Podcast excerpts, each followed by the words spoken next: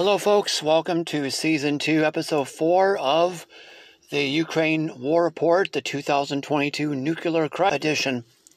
How are you doing out there? My name is Keith, and we have this podcast to give you a little bit of an update. It's been a week since we've done a podcast on the situation over in Ukraine. So I want to give you kind of a week week summary um, to let you know that both the United States and Russia have done nuclear war exercises in this last week. Uh, Russia just on Wednesday declared martial law on the east part of Ukraine in the areas they claim they have control of, obviously illegally. Um, this is a quite concerning development and uh, they're still wondering is he going to try to scare us by detonating a nuclear bomb, maybe a tactical nuke, low level nuke over the Black Sea to scare NATO? That's one of the big concerns. The other thing is their nuclear bombers, Russian nuclear bombers, have been moved towards Norway. Uh, according to Google, 20 miles from the NATO border.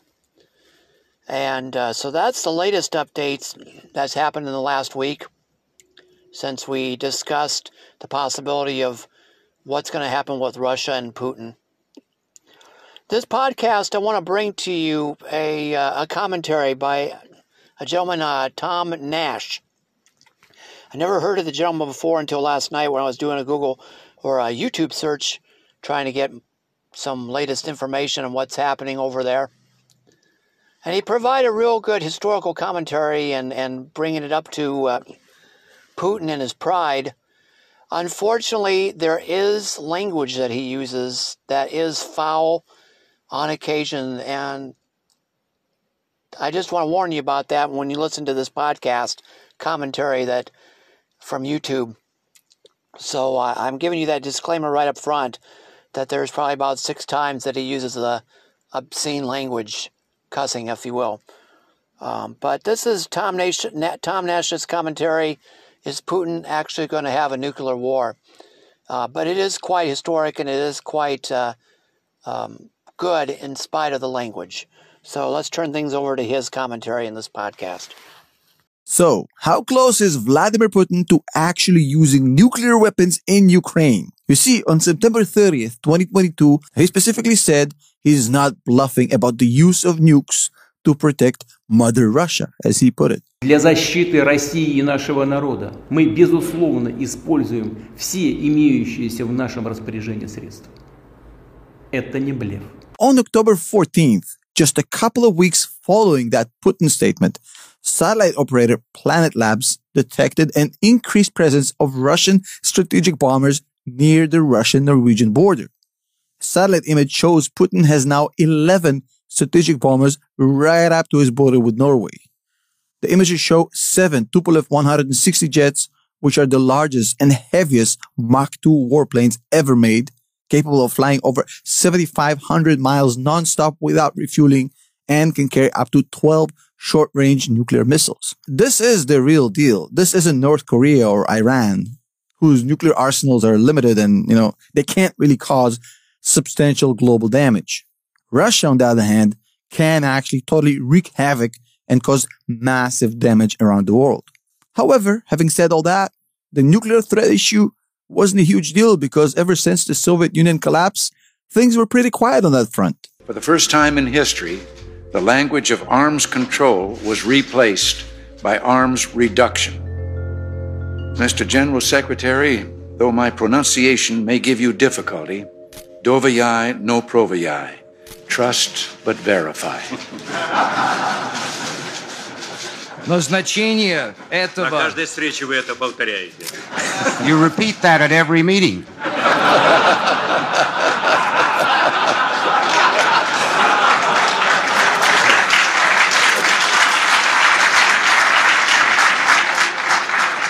I like it. But the OGs, the older guys, you will remember that for the 45 years the Cold War lasted, America and the USSR were going at each other with nuclear threats. However, they never fought. they used proxies such as Korea, Vietnam, multiple other countries. The one time the US and Russia almost, almost actually went to war directly was during the Cuban Missile Crisis back in 1962. Even I wasn't alive back then, and I'm an old ass. But now it seems that we're back at it. The 2022 version of the world is closer to nuclear Armageddon more than any time in history. Congratulations, whoop-de-doo. Now, the question here is, how serious is Putin? Is he bluffing? Is he for real? What's the likelihood of Putin actually using nukes this time around? Now, when Putin invaded Ukraine in March of 2022, he had one goal, which is to replace the pro-US government and install a pro-Russian puppet regime, making sure Ukraine will never join NATO and making sure Ukraine will always be subject to Russian influence. And as you all know, this goal didn't pan out. It collapsed almost instantaneously.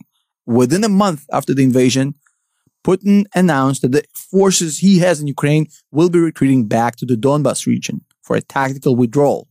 Now, eventually this war turned, as you know, into a long attrition war with Russia clinging to the hope of maybe, maybe scoring a partial win by conquering and holding on to the Donbas region.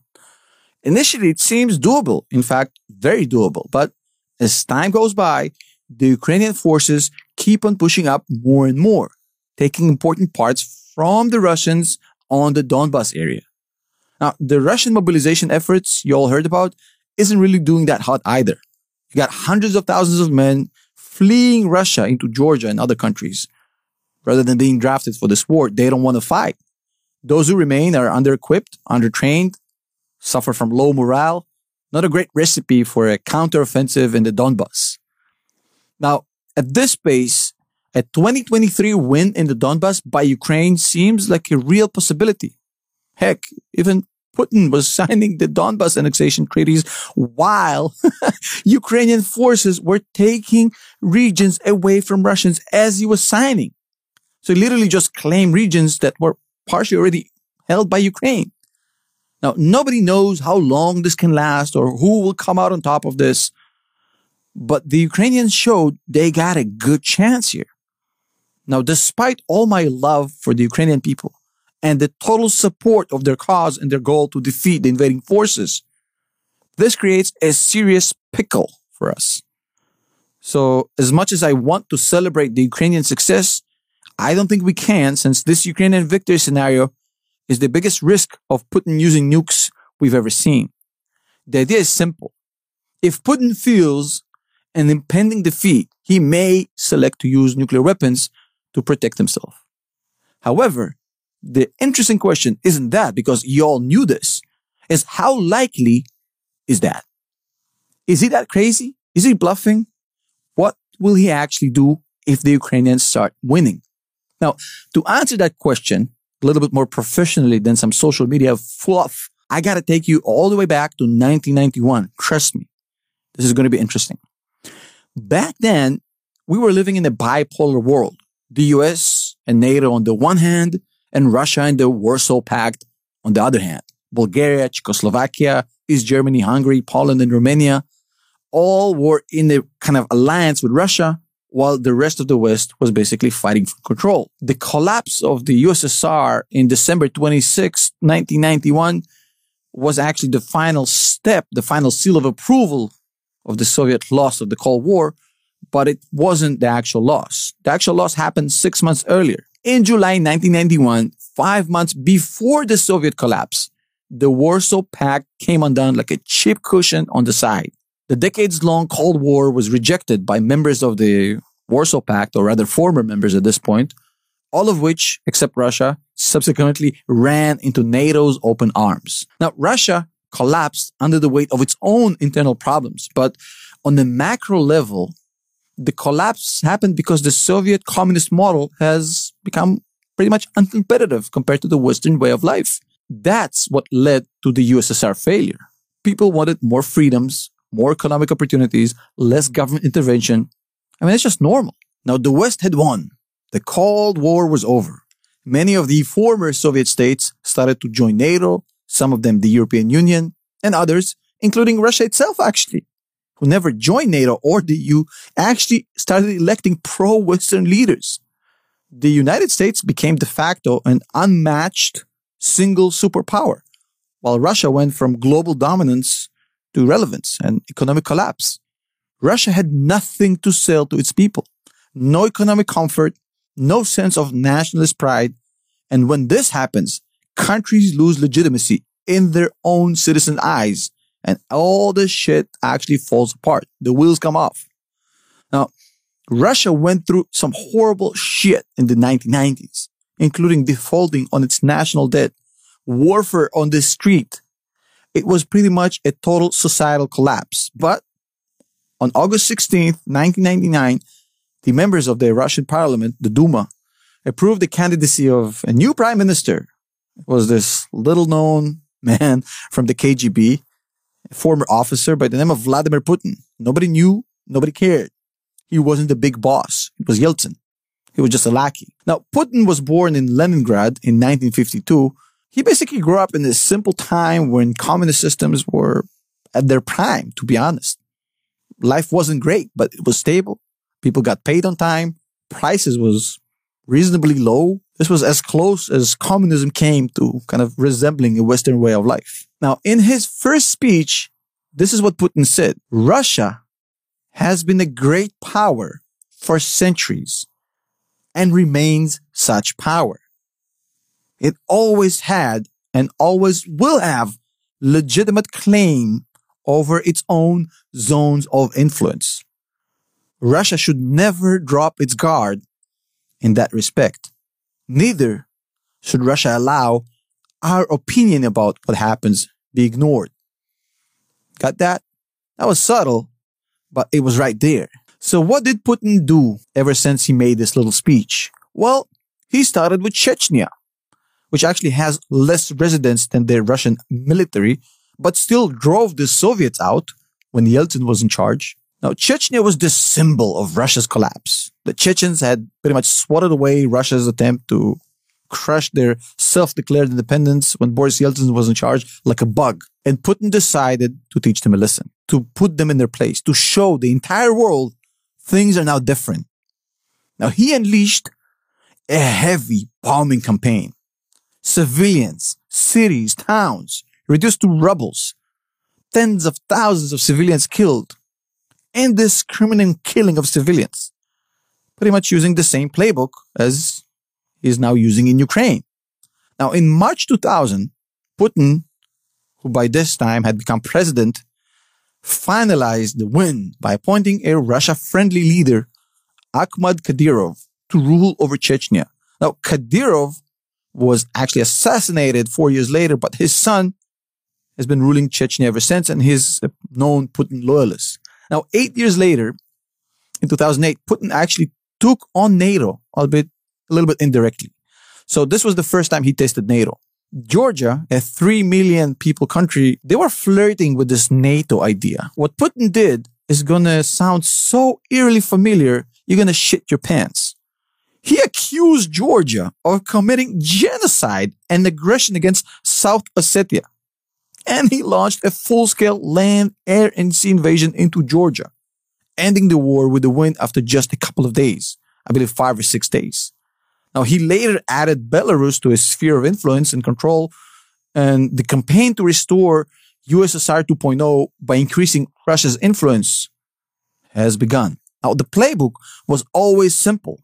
Any nationalist aspirations by former Soviet republics are to be viewed as Nazi aspirations fueled by Western puppeteers that are designed to destroy Russia from within. In 2005, Putin started pushing this idea publicly saying that the fall of the USSR was the biggest global geopolitical disaster in history. Ain't that a bitch? Only two years later, he gave another speech talking about the need to end the unipolar world led by the US. That's a whole lot before Ukraine ever happened. For those of you who think Ukraine started this whole thing, this has been brewing for decades. Now, look, Chechnya, Georgia, Kyrgyzstan, Ukraine, they all attempted at some point to appoint democratic pro-Western governments. That threatened to ruin Putin's long-term goal to restore Russia's influence in the former USSR dominated regions. Now, Putin always made sure to use force in every one of these cases to prevent it from happening. And although Ukraine was the latest, it was certainly not the first instance of the strategy. Now, he used force when needed quite easily. But sometimes he did also use honey.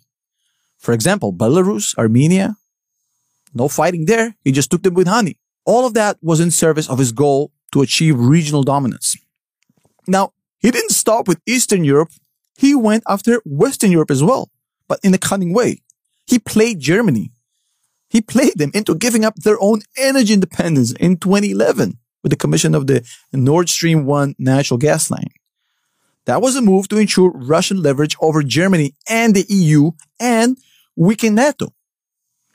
Because look at it this way. Should Putin go too far and should the US start actually going at him, he knows with the Nord Stream dependence by Germany, all he's got to do is just threaten the Germans with gas flow stoppage and they'll fall in line. From 1999 and onwards, Putin systematically created and managed a public image of a strong, smart, brilliant, powerful bully with a massive army. He's not to be messed with. He created this aura, this notion that there's no point in resisting Russia since it is simply too strong. Pretty much like the prison strongman nobody messes with. You get my point here? Uh, his entire existence, politically speaking, and safety, personally speaking, is derived from fear. And when that fear goes away, if that goes away, it's pretty much game over for him. Now, Ukraine, of all these countries, was always the prized possession, was always the holy grail, the most important piece. Putin has always wanted Ukraine. Culturally, it is very similar to Russia. It's pretty much the origin of Russia. It has a massive 40 million people population, plenty of land, plenty of resources, minerals, raw materials, food. It shares a massive border with Russia, endless fertile land and skilled workforce he had to have it. Now, Ukraine joining NATO would have effectively ended Putin's entire master plan. Without Ukraine, that shit doesn't happen. Now, he started with these political maneuvering at first because he thought he would not need to use force. He helped gently to install a pro-Russian president in Ukraine in 2010. His name was Viktor Yanukovych. However, when Yanukovych actually started making moves away from the EU and closer to Putin in 2014, giving up a lot of the prizes and the honey the EU was giving him, the people of Ukraine didn't really like it. And the US and Europe obviously intervened and meddled to help promote or spark, whatever you want to say, a major uprising against his government, which eventually led to him losing his job. The US has played dirty, but Putin has played dirty too. The only difference is that Putin lost in this political battle, this political proxy battle, and Viktor Yanukovych was replaced by a pro-Western president. Now, Putin responded to this political defeat by invading Crimea and taking control of parts of the eastern Donbas region. Now, Putin hoped this move is going to spark some sort of a civil war in Ukraine, but the plan backfired as Ukraine became more nationalist than ever and more pro-Western than ever. Now, in 2021, when NATO talks started getting real for Ukraine, he had to protect both his image as a bad mother lover as well as his plan for regional dominance. If Ukraine to join NATO happens, it's game over for the whole Putin master plan and the USSR 2.0 system. Now, as I mentioned in the start of this video, that invasion didn't go as well as the other invasions he had. Putin quickly found out that Ukraine is not Chechnya or Georgia, with all due respect to Chechnya and Georgia. It's a whole different ballgame logistically, strategically. It's a different battle. The scale of this project combined with Putin's arrogance led to catastrophic results for Russia. 80,000 dead and wounded Russian soldiers, problems with the new 300,000 recruits, loss of all strategic goals, retreat back to the Donbas area, which already held through local separatists, all while helping Ukraine train in real time its own military, which grew from 200,000 to 700,000 soldiers since the war started. and is now on mark to hit 1 million soldiers in 2023. Now, these new Ukrainian soldiers may need further training, which can take months, but their morale is high. Logistically speaking, they are being fully supported by NATO and the US, all while making steady progress on the Eastern Front. Not to mention Putin's loss of Nord Stream gas leverage over Europe. Somebody blew up that pipe. Who could have, have done that? I don't know. Now, at this pace, the Ukrainian victory in 2023 is not out of the realm of possibility. And that is exactly the problem. This is why I'm so fearful. This creates a major problem for Putin. His, so to speak, fear factor of the Russian loyal countries is at risk. His internal image back home as the liberator of Russian, the protector of Russians in other countries is at risk. His whole brand is taking a beating and he can't afford it since the strength of his brand and the strength of his image is the basis on which this whole shitstorm operation he was running for the past 25 years is built on. Simple. So in this case, it is clear that for Putin, this is an existential war. He simply cannot lose. His reign and maybe even his safety will be at major risk should he lose. So the use of nuclear weapons, maybe even smaller tactical nukes by Putin, maybe on the battlefield, maybe even against civilians, is not a bluff. I mean, you have to understand who you're dealing with. I don't think Putin will directly try and start World War III. Instead, he's going to try and scare NATO into negotiating with him.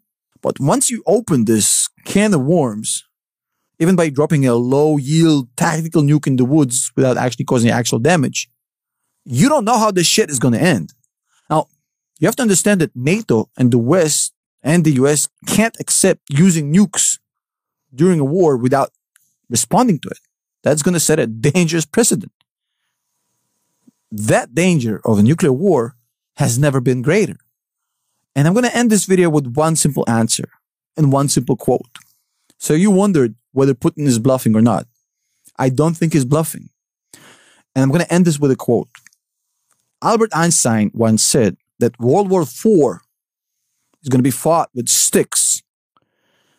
And we have never been closer, except maybe the Cuban Missile Crisis, to actually finding out if Albert Einstein was right or wrong.